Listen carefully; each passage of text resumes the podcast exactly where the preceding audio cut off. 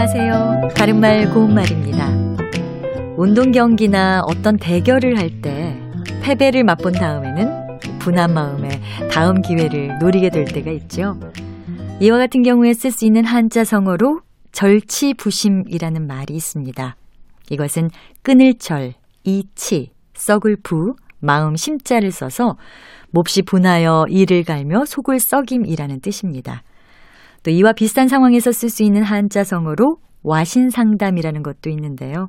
이것은 불편한 섭에 몸을 눕히고 쓸개를 맛본다는 뜻으로 원수를 갚거나 마음먹은 일을 이루기 위해서 온갖 어려움과 괴로움을 참고 견디는 것을 비유적으로 이르는 말입니다. 이것은 중국의 역사책 사기에 나오는 이야기입니다. 중국 춘추시대 오나라의 왕 부차가 아버지의 원수를 갚기 위해서 장작더미 위에서 잠을 자면서 월나라의 왕 구천에게 복수할 것을 맹세했고 그에게 패배한 월나라의 왕 구천이 쓸개를 핥으면서 복수를 다짐한 데서 나온 말입니다.